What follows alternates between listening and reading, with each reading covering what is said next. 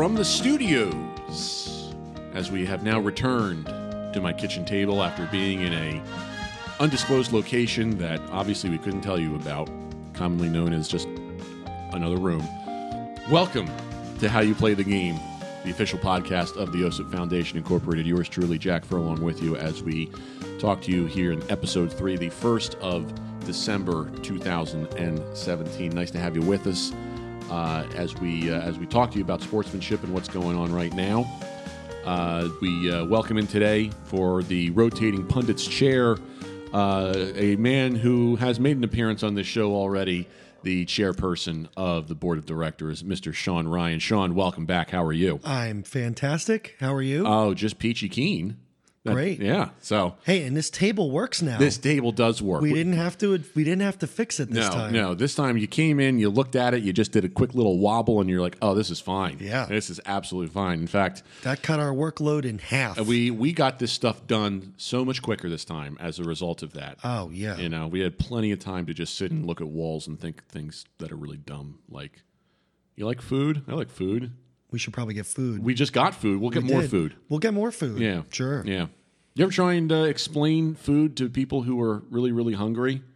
They're like, oh no, no, no, that's that's an appetizer. You're thinking of the food we eat before we have our food. No, no, no, you're thinking of dessert. That's the food we eat after we have our food. Yeah, we eat lots of food. First world problems. Yeah, that's a Jim Gaffigan joke too, so he can't sue me now. Okay. So, good. Yeah, Good. So. Give him. Give him props. JimGaffigan.com. Okay. So on today's episode, uh, we're going to focus on a topic that we briefly mentioned uh, many moons ago, and that is sportsmanship in the media. Uh, we're going to try and tackle uh, a couple of different things with regard to that. Um, similar to our most recent episode with uh, Sean Goff, we're going to have a little bit of a debate where we're going to take some different sides that are not necessarily going to be Well, different points of view. Exactly. It's not going to. We're not going to be opponents per se, but we're going to try and uh, offer a couple of different opinions that uh, might seem like they're going to butt heads, but in reality, they're just kind of coming from two different ends of the spectrum. Right. Um, but before we do that, we will want to uh, do our regular regular seg- uh, segment on this show that we sometimes think is called "This Week in Sportsmanship," which would be abbreviated to uh, TWIS. But instead, since this is a, a two week show, it would be this fortnight in sportsmanship, which is uh. So Great. Again, if you if you'd like to help us name the segment, we would love to have you uh, participate in it. Absolutely. And and and before we do TFIS, uh, should remind you that if you'd like to participate, uh, contribute to to our podcast, many ways you can do it. Uh, email is podcast at osipfoundation.org. Facebook is facebook.com slash OSIP Foundation. And Twitter is at OSIP Foundation and use the hashtag how you play the game. We'd love to have you contribute. Send us your comments, your thoughts. We'll read them on the air and uh, offer you our opinions on them. And uh, we really, we really want you to be involved in this as well because that's the only way that we're going to advance as a society when It's it a comes community to effort. yeah, when it comes to this, the topics of sportsmanship, we don't want to just be preaching to you about what we're talking about. We want you to get involved and, and apply it. So, Exactly. so without further ado, let's uh, let's talk about what's been happening uh, in this fortnight in sportsmanship. Sounds good. And we got we got two stories that I, I just want to quickly address. Um, the first story comes from uh, the most recent football game between the New York Football Giants and the San Francisco 49ers. Um, I'm looking at an article from NBC Bay Area, um, and I, I could have gotten this article, the story from anywhere, but NBC Bay Area was the only one that had a printable option. Ironically, which I was kind of like, really, you know, but Trying to do away with paper. yeah, keep those trees up, you know. Wow. Anyway, um, what what happened is that there was a brawl at uh, Levi Stadium, um, which is where the Niners play, and uh, it resulted in uh, at least one officer being injured and uh, three fans being arrested. And what happened was, uh, according to this article, Patrick Flynn, a 29 year old resident of Brighton, Massachusetts, was arrested uh, after this this whole incident went down.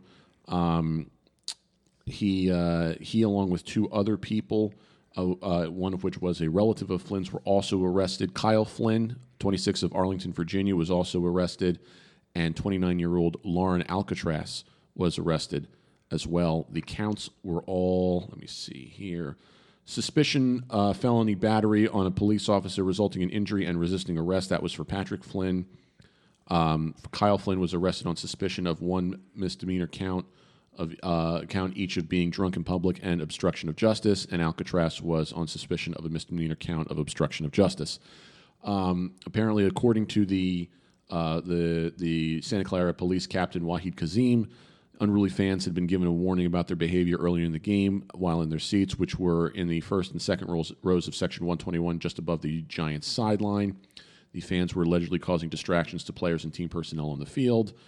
Uh, uh, Kazem said that their actions were determined to be in violation of the stadium's code of conduct policy. When uh, officers arrived to escort them uh, from their seats, uh, they refused, and a scuffle ensued, uh, resulting in Patrick Flynn and one of the officers actually going over the railing onto the playing field, which was a little bit of a drop. Holy cow. Yeah, afterwards, uh, there was uh, Flynn continued to resist arrest. They had to taser him. Um, the officer suffered minor injuries, minor to moderate injuries, and treated at a hospital, and then being released. And then um, At a sports contest. exactly. so is crazy. Look, I, and and and what's funny about this is I want to I want to actually um, give a quick plug to uh, my former partner on the radio show, The Strike Zone, uh, Kurt Mackison. You know, he had an article about this because he writes for G-Men HQ, and obviously the Giants are not having a very good season. And the the funny line that he came up with was, you know, whereas the the players are not getting you know down and dirty and bloodied as they continue to play, at least their fans are which is kind of like and, and here and here's the most ironic part. Uh, Patrick Flynn was wearing a Janoris Jenkins jersey, and Jenkins is being accused of basically laying down and not playing hard for the Giants because he knows it's a losing season and he's not going to risk his injury, his, his body bodily injury, basically because he knows the team's not going anywhere. So there's a little bit of irony there, but regardless of that, the point here is that you know we understand that um, there is some some displeasure with the way the Giants are playing. Okay, we totally get that. That doesn't mean that you have the right as a fan to go to the game and act in a way that is against the uh, stadium's code of conduct policy. You know, you can't just go and distract people like that. You can't you can't yell stuff. I mean, I mean, you can you can boo. You have the right to boo. You know, when things don't go your way. Sure. But but that's that's really it. You know, you don't have the right to to yell obscenities and to be a distraction to other fans. And I mean, we got to we need to take a step back here and realize it's just a game. It goes it goes and it goes into the whole sportsmanship affecting the fan aspect. Exactly. You know, it, that falls that's a perfect it is a perfect uh, example of that situation Mm-hmm. when it gets to the point where you're affecting adversely affecting others around you. Exactly. And when it gets to that point when people are around you are just trying to enjoy the game. Mm-hmm. And now you have this lunatic or this this group of lunatics who are causing this this distraction to the point where an officer falls off the ledge Yep. And someone has to get tasered. Yep. That's that's embarrassing. Absolutely, it's an embarrassment to, to Everyone. not to everyone, the Giants fans, the the organization. the, the everything. It's just, it's it's just really a shame, Mm-hmm. and and we hope that um, we hope that the officer is okay, Right. And, and Anyone involved in the incident. yeah, we just you know we we want people to understand that these types of actions are not acceptable. You know, if you go to a game, go there and have a good time. If you're playing, if your team's playing horribly, Mm-hmm. you know, yeah, so be it. You know, if you the the old adage is if you don't want if you don't like the way that your, your team is playing, don't go to the game. Right. You know, don't give them the money. Yeah. You know, so so that's the first one, and the second one. This is coming from the Times, uh, affiliated with NJ.com, the old Times of Trenton, the Trenton Times, if you will. Right. You know, this is coming from the issue released on Saturday, November eighteenth, and the headline reads: "Amid bullying allegations, coach is fired." And basically, what Which is already that already sounds Exactly. terrible. Now, this is gonna, clearly going to be an article about uh, puppy dogs and candy canes. so, you know, if you're if you're into the holiday spirit, you're gonna love Love, this yeah. Oh, I can't wait. Uh, I am gonna I am gonna go get myself a nice peppermint mocha and just enjoy this with some holiday tunes. Sounds great. You know, nothing like the idea of you know Master Shake singing Jingle Bells and just you know. Uh, anyway, okay, so this article is by Keith Sargeant for the Times of Trenton. And the summary here is that there is a sophomore at Rutgers who was on the uh, swimming team, and she contemplated suicide. She con- she was having a lot of issues with, um, with, with, with depression, anxiety, suicide, things like that, all because she was on the swimming team, and uh, the the grueling nature of being on that team was just getting to her. Ultimately, what happened in the story was with the pressure on her, she just she she considered one night in December 2015 of driving into oncoming traffic to end her life. One month later, she told the the Rutgers swimming coach uh, Petra Martin she was struggling with with this, uh, specifically the the grueling practices, the emphasis on cutting weight, and the overbearing nature of the program. And Martin put her arm around her and said that they would get through this. Okay, that's all well and good, right? Yeah. Then you turn to page A7. Well, let me let me let me just say that a coach, and this falls under the category of coach, is supposed to be someone you have confidence in. Correct. And it's even outside of the sport. If something is bothering you in real life that doesn't per, that's not germane to what's going on, um, you know, a sport a coach is someone you you can go to Right. to sort of uh,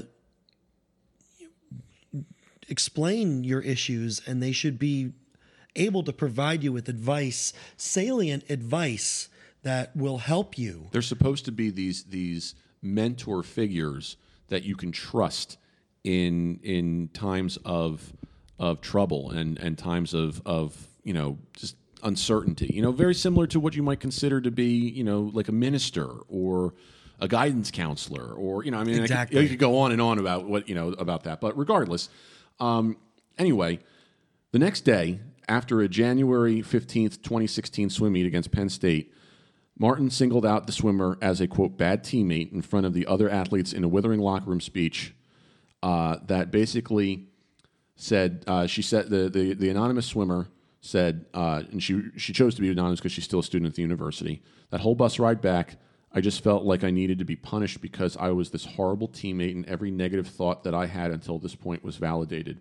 I felt like I should have finished the job in December take a second to think about how heavy that is that she's now thinking at that point she should have taken her own life okay ultimately what happened was that let me let me just read this paragraph directly here. Her story came to light during an NJ Advanced Media investigation into allegations of abuse in Martin's swimming program. Martin, according to interviews with former swimmers and parents of students who were on the team, shamed athletes over their weight, used ab- abusive language during training sessions, and demanded they stop using medication prescribed by their doctors for anxiety and other issues. Then she was fired. Okay, and and really there was there the the, the university has not raised any, uh, you know, said much other than obviously that they were aware of the situation and that they made the determination. But I mean, this this whole thing has gotten so far out of hand. Um, you know, they talk a lot in this article about uh, Mike Rice tactics. Mike Rice was the um, the, the the men's basketball coach at Rutgers who was physically and verbally abusing players. Um, you know, they, they, they interviewed parents of former swimmers. Uh, they they they interviewed uh, members of the swim team from previous seasons and whatnot. Um, in this one instance here, Barbara Brotman, who was a member of the swim team from 2013 until last season, said swimmers were put through drills designed to have them hold their breath underwater for as long as they could while swimming the width of the pool. Swimmers, quote, were on the verge of blacking out. People were peeing themselves because they had no oxygen left, she said. And I had to highlight this part because uh, Sean told me I should, and it's a very good one. She goes on to say, quote, that was, I guess, her way of showing us who's boss. I lost the love of this sport within a month of having her as a coach. That's disgraceful. It is. It is to have us to have an athlete on your team as a coach tell tell a, a, a media outlet I sh- I have become disenfranchised with this sport because of one person. Mm-hmm. who's in a That's- position of authority. That is the ultimate disgrace. A- amen.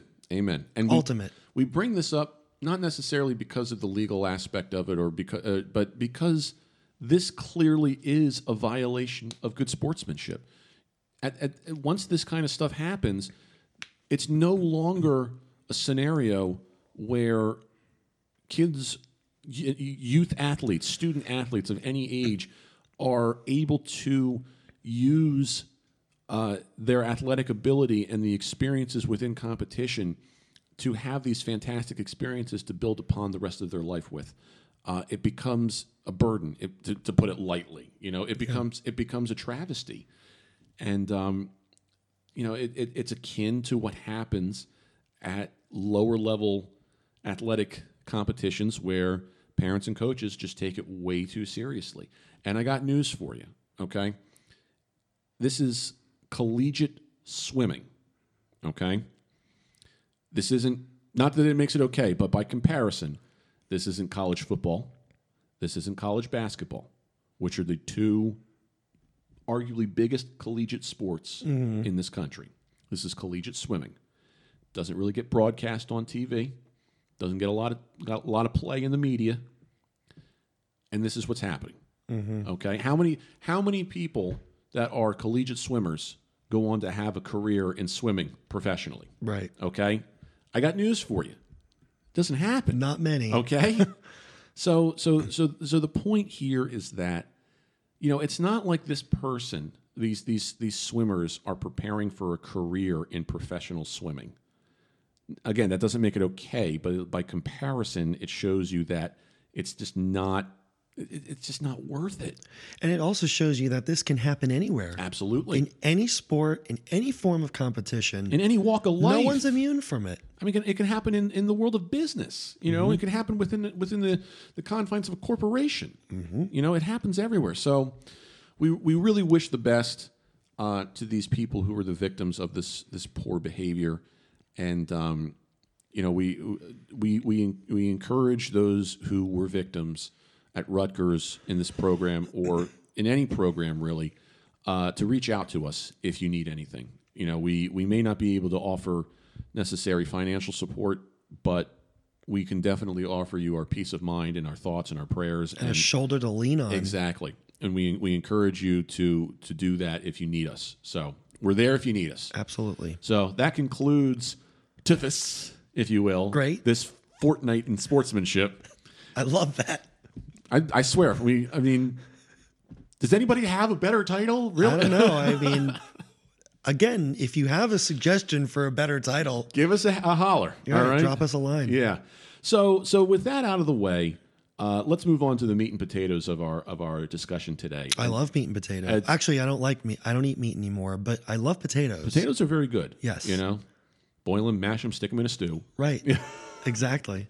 Um, we're going to talk about the role of the media with regard to sportsmanship in in society today. Um, Sean brought this up a couple of weeks ago when we when we were talking about about this. So, with that in mind, Sean, why don't I let you do you know a nice introduction here Sure. as to why we're talking about this and what it's what it's all about and what we hope to accomplish, et cetera. Well, I'm gonna I'm gonna start by reading an essay by a high school student. Um, his name is Ryan Flaherty, and he went to uh, Billerica Memorial High School in uh, Massachusetts, and he was the 2004. Obviously, this was a while ago, but he was the 2004 winner of the Massachusetts Massachusetts Interscholastic Athletic Association essay contest on sportsmanship. And uh, I'm going to read his essay, and I, just as a springboard into the discussion. Great. So, the media has a profoundly negative effect on sportsmanship. In this day and age, the media glorifies individual violence and the big play. The good sportsmanship of the majority is overlooked in favor of the negative actions of the minority. The indifference of the media to an athlete's morals on the field is threatening the very existence of proper sportsmanship in the world today. A true sportsman or woman tries to play a sport in the way that most benefits his or her team, regardless of personal glory. The media does not su- support this philosophy. The media is in constant search of a hero, wishing to capture viewers or readers with tales of tremendous indi- individual feats. The focus comes to lie on a single athlete's accomplishments rather than the team's. Undoubtedly, there are professional ath- athletes who through their team has though their team has lost a game can sleep easy knowing that the highlights of their monstrous home run or flashy goal will be on sports center that night. This is the wrong message for young athletes who know measures success who now measure success in victories not in victories but in personal batting average or touchdowns scored. Winning is not everything but athletes should hold a team victory in higher esteem than a personal one not only does the media downplay good sportsmanship, it actually encourages conduct that is clearly unsportsmanlike. In hockey, rules allows allow players to fight on the ice without interference from referees. This seemingly strange rule exists to draw television viewers to the sport because, like sex, violence sells. It is possible to expect a young athlete to act is it possible to expect a young athlete to act in a dignified manner when these athletes see professional role models brawling on the field of play? Excessive celebrations, taunting, and arguments with officials have become commonplace and are played over and over on networks such as ESPN. If poor sportsmanship continues to be portrayed as acceptable on a national stage, there's little hope of good sportsmanship surviving into the next generation. Overall, the media has done great harm to the integrity of athletics in the United States. By glorifying the individual over the team, the media is breeding a nation of showboats, prioritizing their own image above all else. It would be for the good of all athletes as well as fans, and that's important, if this nation's media covered sports as they were meant to be covered, as a contest between two teams, not a showcase of individual players.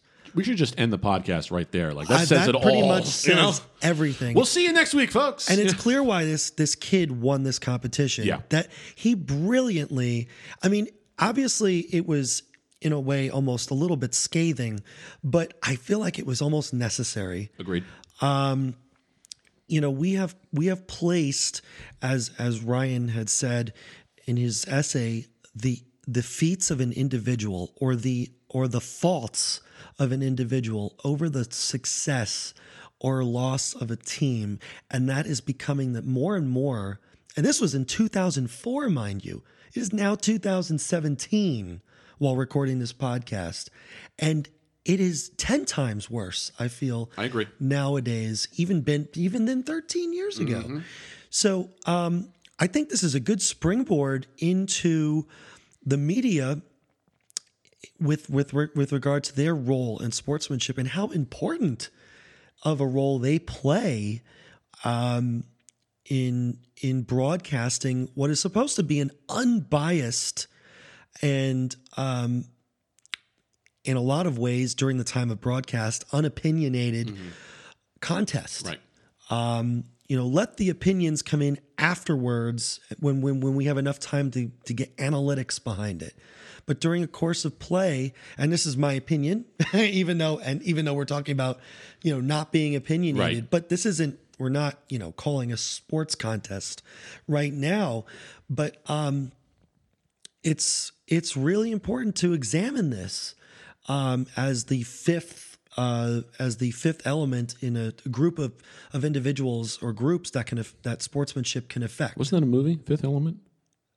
Pretty good movie. Oh, okay. Oh. I Continue. enjoy- I enjoyed it. I'm it. glad you did. Um, Meat so- and potatoes. So I think I think that I think we this is a great springboard to get the conversation going I agree. on on the impact that media has with regard to sportsmanship. I completely agree. And it's you know as you mentioned the the idea of keeping opinions out of it to a certain degree. Um, you know, let's take the idea of when a a sport contest is a sporting contest is is televised live and broadcast live, um, whether it be television or radio or you know streaming it. We, we, we'll say visually or audibly. You know, um, Orally, orally, audioly is not a word yet. Yet. okay. So either visually you're seeing the sport on TV or the internet or something, or someone is doing an audio broadcast. Either you're streaming it or you're listening in your car or something like that. Usually you have two people, sometimes three, maybe, but you have a play-by-play person who's describing the the action as it goes along, mm-hmm. and then you have a color commentator or two, you know, depending upon the nature of the broadcast and what How big the game is. exactly, you know, see what time of season it is. yeah, yeah. So the idea is that between this, you know, the the, the play-by-play guy, you know, or girl says, you know, is doing the, you know, and the pitch outside ball one, you know, basically just kind of. I remember Michael Kay saying that it's you're supposed to be doing it like you're just talking to someone in your living room. You know, I was like, okay, that, that makes sense. All right, fine. The, the the analysts, the color analysts, are supposed to be. They're usually they're former players or people who have insight into into the game, and it is about providing some knowledge uh, regarding the action that they're seeing from their standpoint to try and you know give the viewer uh, a little bit more of an idea of what's going on. The problem is that we have reached a point where those opinions or that that information has become so opinionated from time to time that it it, it really leaves you to be uh, bothered and and almost to a point where you want to turn off the game because of who's broadcasting the game. Um, I mean, I can think of a bunch of different um, broadcasters. I mean, I, I know that a lot of uh, let's stick to color commentators right now specifically because I think that if we were to get into just the play-by-play people, you know, that's an argument in itself. Um, you know, a lot of people bring up someone like a Joe Buck or something like that, and that to me that's a different argument because. Um, you know, there it, it, it's so much more gray. There's not a lot of evidence to to uh, you know other than just people's opinions of it. But but look at someone like um, you know like a Hawk Harrelson who was doing Chicago White Sox games. I mean, or um, Paul uh, O'Neill. Paul O'Neill who does Yankees games, Keith Hernandez who does Mets games. There's a lot of like opinionated, almost hatred that comes out of their analysis sometimes that makes you have to take a step back and say, what is in your DNA that causes you to be this way? What, what- I, I, I, it's- I mean, it sounds funny, but it's a serious question. I mean, let's take Paul O'Neill for example. Okay, Who was known as a hot-tempered. Right. Let's you know. Let's let's let's. I mean, O'Neill was such a hot-tempered warrior. I mean, he was known as the Warrior, which was the nickname that that Steinbrenner gave him. Okay. Right. He would get so animated over calls from umpires and whatnot that it would usually lead to some sort of display. Um, I can think of a, of a of a of an incident last season where uh, Chase Headley got ejected by home plate umpire Adrian Johnson as the Houston Astros were in town uh, playing the Yankees. And what happened was there was a pitch up and in. Uh, it hit Headley, but Johnson didn't have it hitting him. He thought it hit the, the knob of the bat and not his hand. Okay. Okay. Former, common. Yeah. Former Yankee Brian McCann is catching. So Headley, who's friendly with McCann, obviously, since they were just teammates, Right. you know, he's he's upset because he thinks the call was just missed and he should have been awarded first base.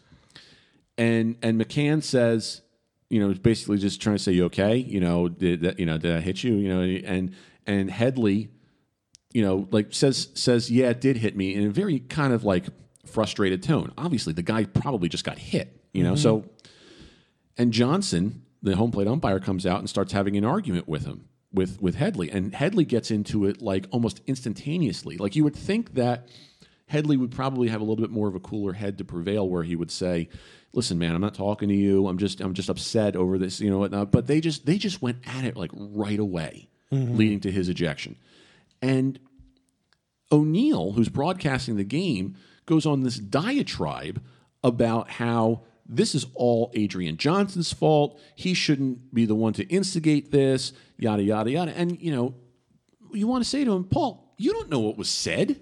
You know, we found out about all this stuff after the fact. Right. You know, and, and and we're taking their word for it. You know, so mm-hmm. so you don't know exactly what was said, and it's not your place as now a media member to basically call the umpire out on a live broadcast. Right. You don't have that that right because now you're turning people against him. You know, when he's probably just trying to do his job. And again, this is why it's so important. exactly. This media, the media plays such a big role in sportsmanship. uh, because it's it's it's an outlet Mm-hmm. to the fan, which and it, it could be a, it could be a deadly cycle Right. because then the fan can perpetuate it. Correct. And fans usually do. Yep. As we heard in that essay, Right. fans and young athletes alike probably use this t- these types of experiences to uh, model themselves and, and, and imitate their behavior based upon that. Mm-hmm. Right. You know, how many, you know, you, you see a lot of young kids try and model their, their game off of their, their idols, you know, Mm-hmm. who play the sport. It's kind of the same theory in that if we see that it's okay to, to argue with umpires or referees, then we're going to continue. to- validating it. exa- exactly, and and we don't want that to happen. You know, it's it's okay to have a disagreement, but it should never come to that. Right. And that's you know, saying that I think the hockey example was perfect. This is a sport that allows fighting, and It's like built into the game. Exactly, and and it's it is such a ridiculous concept that we should allow fighting like that to be in in any sort of competition. Right. You know, that's just I mean, oh god, it just boils my blood to think about it. You know, and hockey's a great game. It's a Right. fun game. Yeah. But it's so hard for me to watch it because I know that stuff is there. Right. Right. So So I want to bring up another incident Okay. uh, regarding baseball. Um, the Armando Galarraga perfect, oh, almost near perfect game, okay. uh, and the and the umpire that uh, I forget who you probably know who was the one that hit hit the ball that made it to first. Do you remember? Oh, I can't remember who the batter was. It's going to drive me nuts. But we know that the umpire was Jim Joyce. Jim Joyce, right? yeah. And uh, he called him safe. It was the last out. It was supposed to be the last out, and it was a very short game. It was. I think he only had 88 pitches. Yeah. and he was. It was a. It, he pitched an amazing game, Mm-hmm. and Jim Joyce called the runner safe, and um, and and uh, Galarraga started to celebrate Right. and then immediately was like, "Wait!" And he and he kind of cocked his head and tilted his head and smiled, like, "No, no way." Yeah. And um, Jim Leyland came out to um, what he should have done was talked talked it over Right. with with Jim Joyce to to to see well can you can you talk to the other umpires Right. and let's get a clearer call maybe but he just started um, just yelling at him again you're in that state of emotion you know you're about to get a perfect game you want to I guess uh, adrenaline sort of prevailed Right. in that in that uh, scope of things but things died down pretty quick though uh, if i remember correctly in the next game uh, jim joyce and uh, galarraga uh, shook hands and it was it was it was smoothed over Jim Joyce was the home plate umpire for the next game, and Galarraga brought out the lineup card. And they shook hands That's at right. the pregame conference, and you could see the tears flowing from right down Joyce's face. You know, it was it was that emotional. They, they even after the game he called he was upset because he knew he made the wrong call He knew it. And and Galarraga even said all the right things to the media. He just says, "Listen, you know, it, it happens. You know, it's it's a shame, but what are you going to do? right You know, So what I wanted to mention was that obviously a lot of media covered this, but um, one one specific example was uh, former Sports uh, Center co-host Keith Keith Olbermann uh, dedicated a special edi- edition of the worst person in the world uh, segment of his political commentary show Countdown to lambasting Bud Selig's refusal to reverse Joyce's call. Uh, while Olbermann ordinarily ordinarily lists three worsts, Selig alone was awarded the title because there can only be one worst person tonight. Olbermann went on to cite Lee uh, MacPhail's handling of George Brett's 1983 pine tar incident as an example of a commissioner overruling an umpire's call and discussed the matter with both Governor Granholm and documentarian Ken Burns. So I think that that's inappropriate. agreed. You know, obviously it's coming from someone who either doesn't understand that there's a human element in baseball with regard to calling uh, calling outs or ca- calling plays. Um, And I just think that it's, you know, it I don't feel like there was a lot of research Agreed. done behind that. And when you're and again, you're in this position in the media and you're you're, you're worst person in the world. Yeah. Slight overreaction. I mean, come on, this is sports. Yeah. And coming from a person who's in the media who's relatively well respected, you're you're saying things like this? Saddam Hussein could be the worst person in the world. Okay, Bud Selig is nowhere, Nowhere near that. Okay, it's you know the, the, the first of all to to, to explain things to, to and I'm sorry, that No, was that was a Wikipedia okay reference, which is which is where I go for all my information. right. Okay. So go ahead. Um, to, to, to, to piggyback off of what you said, first and foremost, I understand that Jim Leyland, the manager of the Tigers, is in the heat of the moment, and he did get ejected there and whatnot. But the the the the, the problem is that, um, you know, in that situation, your job as the manager is to keep your cool. Your job is to say to Jim Joyce, "Listen, you know, I think you missed that one, and we don't have. This is at a time when they didn't have replay." Uh, you know, can you please conference with the- your other umpires? There are there are four total out here, and can they maybe offer you something, some information that you didn't have?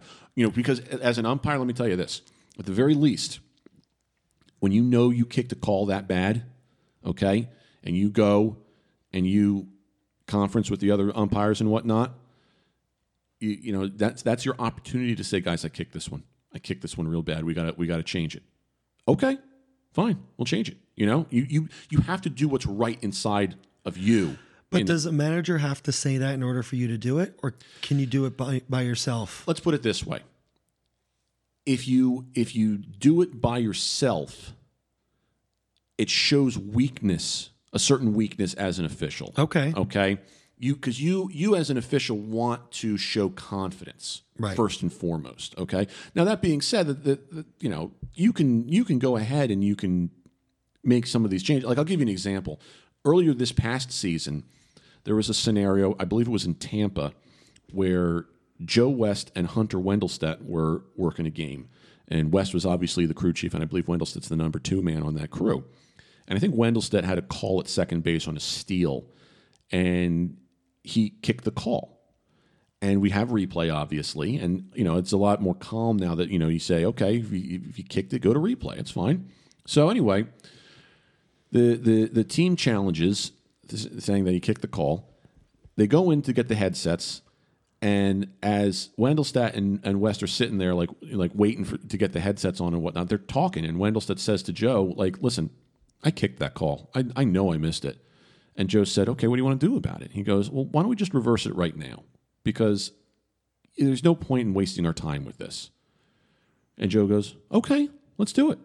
And they reversed the call, and there was no argument because in this scenario, obviously replay is so uh, so popular at this point. It's Right. everywhere. You know, all teams have you know uh, accessibility to replay, so you know that the team who benefited from that kicked call is looking at it like, "What are we going to do? Run out there and argue?" Right. We know he missed it.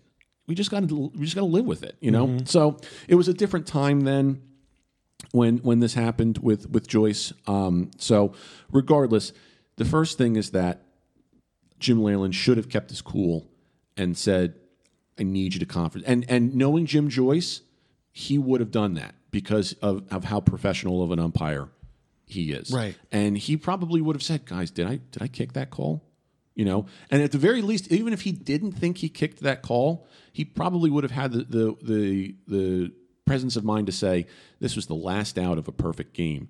I owe it to these guys to go and check with my crewmates." Right. And maybe they would have gotten it right, and we would have avoided this whole thing. So that's the first thing. And the second thing is with regard to the comparison to George Brett and the Pine Tar game, mm-hmm. the situation there was that in the Pine Tar game, first of all, I'm not going to go into it too much. If you want to read about it, go on Wikipedia. It's the source for everything, as we just discussed. Right. Okay. But the rule that Tim McClelland, the, the umpire there, um, accentuated in, in, in calling Brett out for the Pine Tar was a rule of where it involved an interpretation and, and an application of a rule. It did not involve a judgment call. It was not ball strike, fair foul, safe out. It was there's too much pine tar on this bat. By rule, I have to call you out. Okay? The Royals then protested that rule. You're allowed to do that. The mm-hmm. protest went to the commissioner's office and it was and and they overturned the call as a result of that, okay? That being said, this call is not a judgment call. The commissioner does not have the right, especially without a protest being filed, mm-hmm. to you know to to step in and say you know that we need to change this. I mean, there's you know he can't just invoke you know the clause that says in the best interest of the game I have to do this. You know that's just it just doesn't happen. So, I mean, it's I don't know what else to say about it other than you know this is another reason why I don't have a lot of respect for Keith Olbermann, but Right. you know Well, um, you know, that brings us to the next point. Um, you know, about how these different, you know, speaking of Sports Center, about about how these different uh, media outlets have a top ten of incidents that occur in baseball, whether it be managers uh, arguing with umpires, like the famous Bill Wellman or Phil Wellman, AAA manager for the for the uh, was it the Tennessee Braves? it was an Atlanta Braves farm team. I know Right. that you know and and him going on the ground and you know using the rosin bag as a hand grenade. I mean, I mean, yeah. I mean, it, as comical as that is, I mean, I feel that you know when when OSIP, when when we when and as the chairperson, I'm saying this because when we highlight inc- uh, incidents of bad sportsmanship, we do it for educational purposes. Correct. Whereas some of the various media outlets out there use it as a form of entertainment to get viewership, you know, to raise viewership and ratings. And you got to draw the line there. You especially when you have incidents of players brawling and that makes it into a top 10 of, you know, sports brawls and I mean it's barbaric. Amen. Amen. And why? You, you know, it, and like this this kid Ryan Flaherty had said, violence sells. Mm-hmm.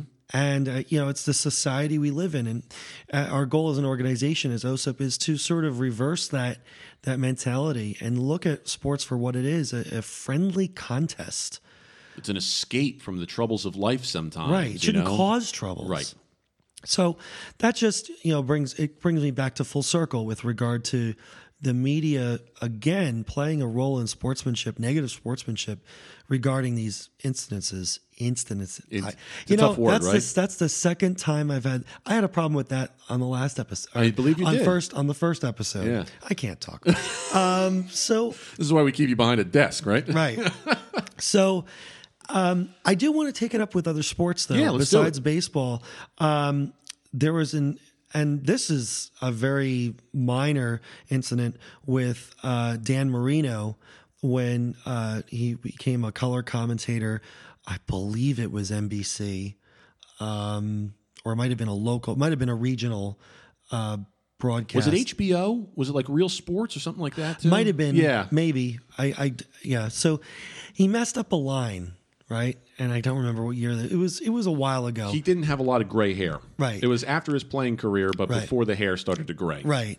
He messed up a line with other commentators and other color, other color commentators around On a live broadcast. on a live broadcast, and he started pounding the desk, like like out of like just like a Neanderthal, Right. Like just pounding the desk, like pure anger. Dude, chill out. Like this is re- like this is this is this is supposed to be fun, right. You're supposed to be making. You're supposed to be talking with the other guys about about sports and just get into this the anal- analytics and and enjoy the the conversation. Just laugh at yourself that you Right. flubbed up a line. Right, You know? not pounding the desk. And it's just I know it's small, but it speaks volumes. I agree. because you are you are a former player, a good a f- a former really good player. Mm-hmm. you know, you people look up to you. You're gonna turn around and just acting like a barbarian, just beating on a desk. which he did not show in his acting chops at all when he was in Ace Ventura. By That's the way, right. you know, right. he came off as a as a as a lovable Wasn't- was- victim. yeah, you I was know? going to say he was the victim. he was he was kidnapped, Mm-hmm. and you know, so. you have any more of that gum, Ace? Yeah. but that's an example in sports other than baseball. Um, another example is uh, a, tem- a tennis commentator, uh, and this was, I believe, this was earlier this year. Uh, Doug Adler. Um, it was a, it was a competition. Uh, it was with uh, Venus Williams, and um, I forget who she was playing. Um, No, it's kind of aside beside the point in this right for the this, but I, for I- this yeah. example. Yeah. Anyway, he said, uh, "quote Venus is all over her, and you'll see Venus move in and put the gorilla effect on charging." And many viewers interpreted it as Adler referring to Williams, an African American, as a gorilla, not gur- gorilla. G U E R I L L A, as in guerrilla warfare correct. Which he strongly denies. So, n- nothing to do with an animal, he told Lauer, uh, This is Matt Lauer, Lauer, who was who was yep, yeah. interviewing him. Everything to do with tactics, strategy, how to win the point.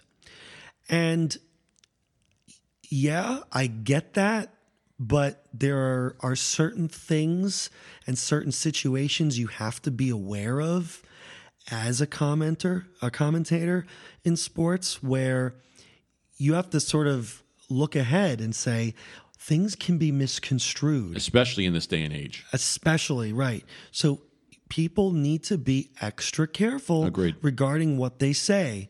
Um, another example that that falls uh, into this same um, type of um, scenario is uh, espn had a writer who remained uh, anonymous i think for legal reasons Um,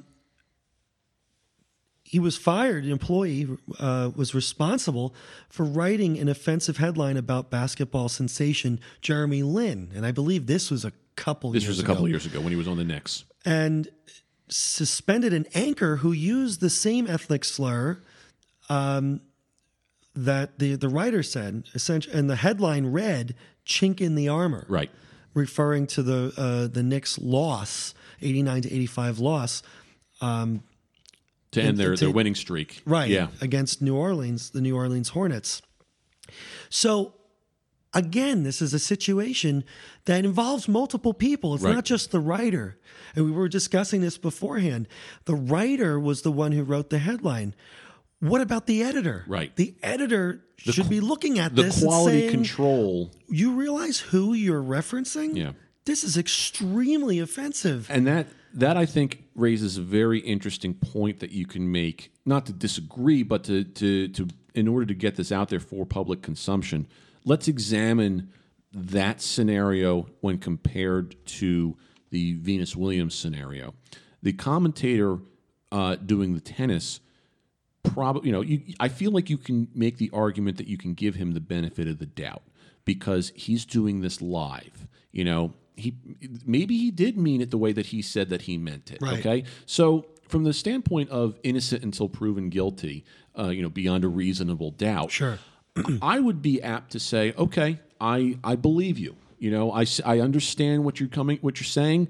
Um, you know, I, I can't hold this against you because there is that reasonable doubt. You're doing this live. You probably don't have the ability to think about it. Although we would like you to try to think about it a little bit more. Right. You know, I know it's hard in the moment, but see what you can do as a member of the media to say, let me see if I can think about this and, and phrase it in a better way that's not going to come off as, as something that's going to be misinterpreted.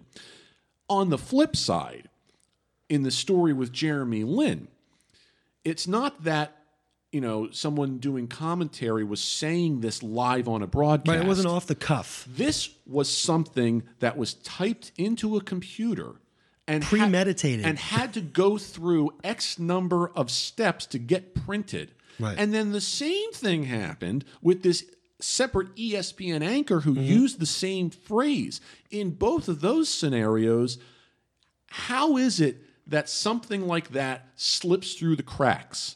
That Exactly. that is inexcusable. Right. Because I understand look, look, we all have a sense of humor, okay? We we try and, and laugh at ourselves as much Mm-hmm. as we can. We try not to take things too seriously. We joke around all the time. But but not everybody's that way. Right. And you have to understand and be and be somewhat empathetic towards people who may not see it your way. Right.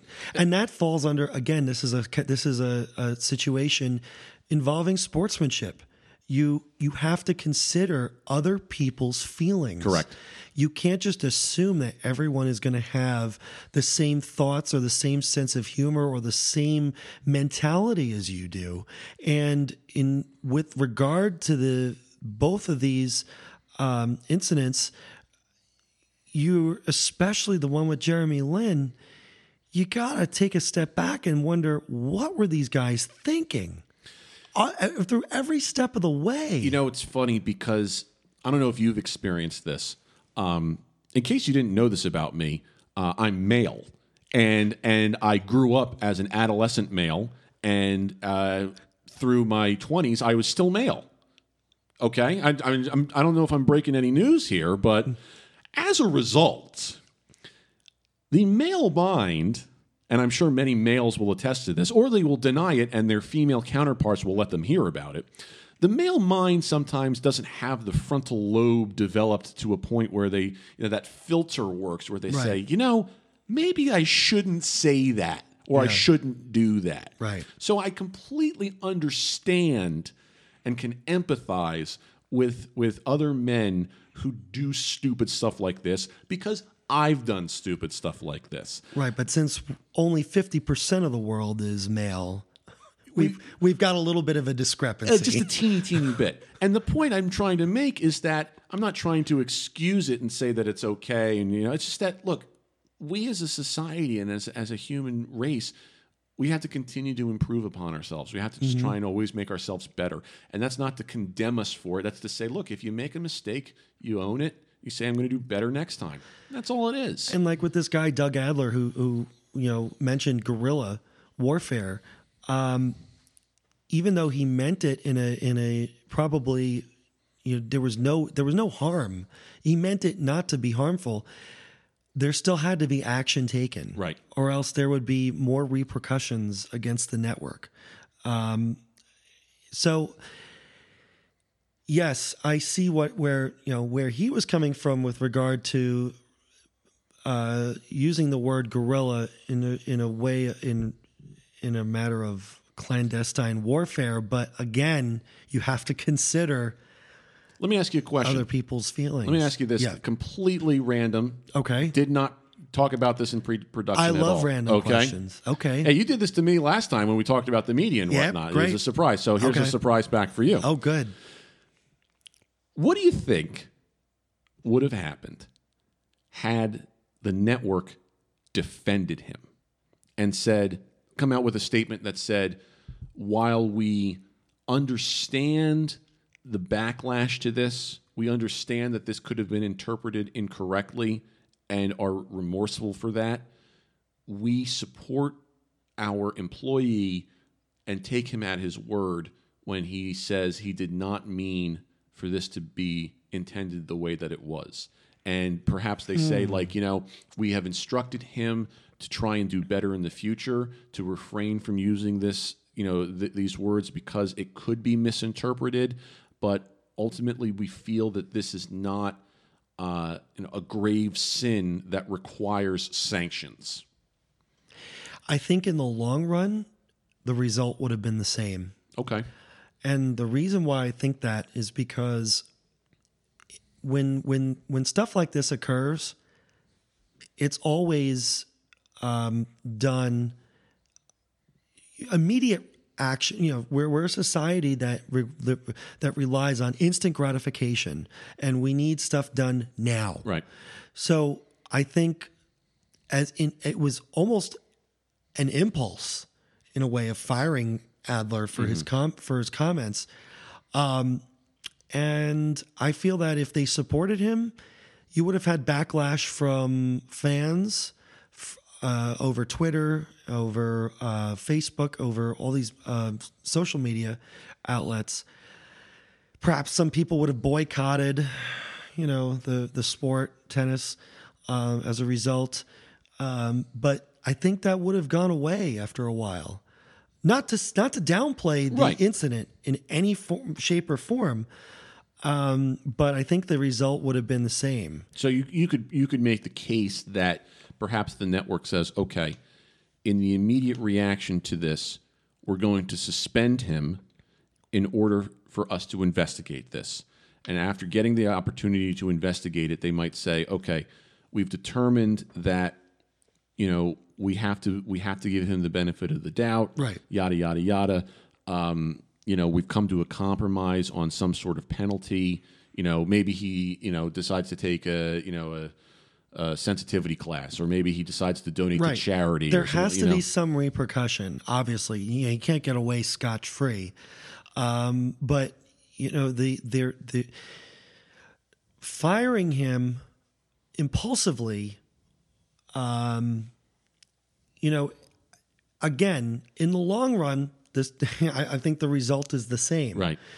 But in that in that instance, I think firing him without I mean, he had his side of the story obviously, but but I feel that yeah, I think suspending him while investigating and, and, and har giving out a penalty of some way in some way shape or form like what you just said Right. would be appropriate as well um, i'm not saying that firing him wasn't inappropriate um, you know i would need to do a little bit more research behind the situation before commenting further on it but but um, again we as a society have this instant gratification Right. we need we need stuff done now because I would extrapolate upon that to say that okay, let's let's empathize with with the the quote unquote defendant here. Mm-hmm. Okay, let's say in his heart of hearts he really truly did not understand what he said.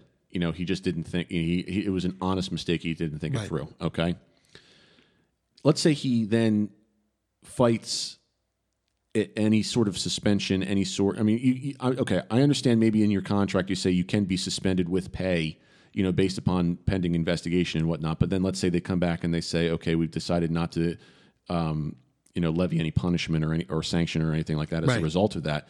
Because if he maybe, let's say if they tried to, what if he came back and said, I absolutely refuse this because I know what I I didn't do anything wrong. I understand it's a misinterpretation, but I don't feel any any sort of guilt here. I'm sorry. I'll try and do better next time, but how dare you try and punish me? And to which he might say, if you try and punish me, I will sue you. You know, and if you get into a court of law, Right. now all of a sudden you're really getting into innocent until proven guilty beyond a reasonable doubt. You know, so I wonder if there was that, you know, in that scenario, Yeah. there would have been that sort of a um, a, a, of a situation that would have aro- arisen as well. And we also don't know the Arose? arose, arose. I, I can't talk either. Yeah. I need to go to my room. but the, which is right which upstairs is right upstairs. But the point being is that we also don't know the exact specifics of this. We don't know, you know, maybe something was worked out internally that wasn't shared shared with the, the general public. So, Right. but just something to think about. Yeah. you know, because because none of these scenarios are as black and white as we make them out to be. Even the ones that seem black and white, we are, you know, to a point where we really need to take a step back and say, okay, exactly. I, empathy and compassion are things that go a long way. And we talk about it, we've talked about it in everything that we've talked about so far you know? Um, it goes a long way in all sorts of sportsmanship whether Right. it's the simplest form mm-hmm. of of don't of treating others as you would wish to be treated mm-hmm. or something that deals with the media Right. so i mean we keep coming back to this Yeah. you know it's a full circle effect that always happens I almost think that this should be part one, media part one of, Listen, of the podcast. I think that every topic we've covered on this podcast so far is considered Part part, one, yeah. Because this conversation will go on forever. Yeah. It, it's always evolving. Right. There's never a, a change or a point of repose Right. other than maybe for the end of the podcast for that that particular episode. Speaking of which, Mm-hmm. Yeah. have we reached that point of repose? I, I believe so. Okay. Well, I'm I'm glad we had this conversation. You know. So Good to have our bases covered. uh, I see what you did there. yeah. Get it? It has been gotten. So I I need to go to my room Again. again. Right Right upstairs. upstairs. uh, well, uh, my thanks to you, Sean, for being here again. Uh, always a pleasure having you here. Thank you. Um, we got it. We'll of course be doing this again. Absolutely. So uh, thank you again to everyone who listened. Once again, we, we encourage your participation. Podcast at osipfoundation.org, facebook.com slash osipfoundation, Twitter is at osipfoundation with the hashtag how you play the game. and rate this podcast. And subscribe. Give and us plenty of stars. everything, everything under the sun. All right. So we will be back to talk to you uh, in about two weeks in the middle of December. So until then, everyone take care and treat each other with respect. How You Play the Game is a production of the OSIP Foundation, Incorporated. The producer engineer of this episode is Sean Ryan. Music by Soundspring Studio. The executive producer of How You Play the Game is Jack Furlong. For more information, visit osipfoundation.org. If you're interested in advertising on How You Play the Game, please email us at podcast at osipfoundation.org org.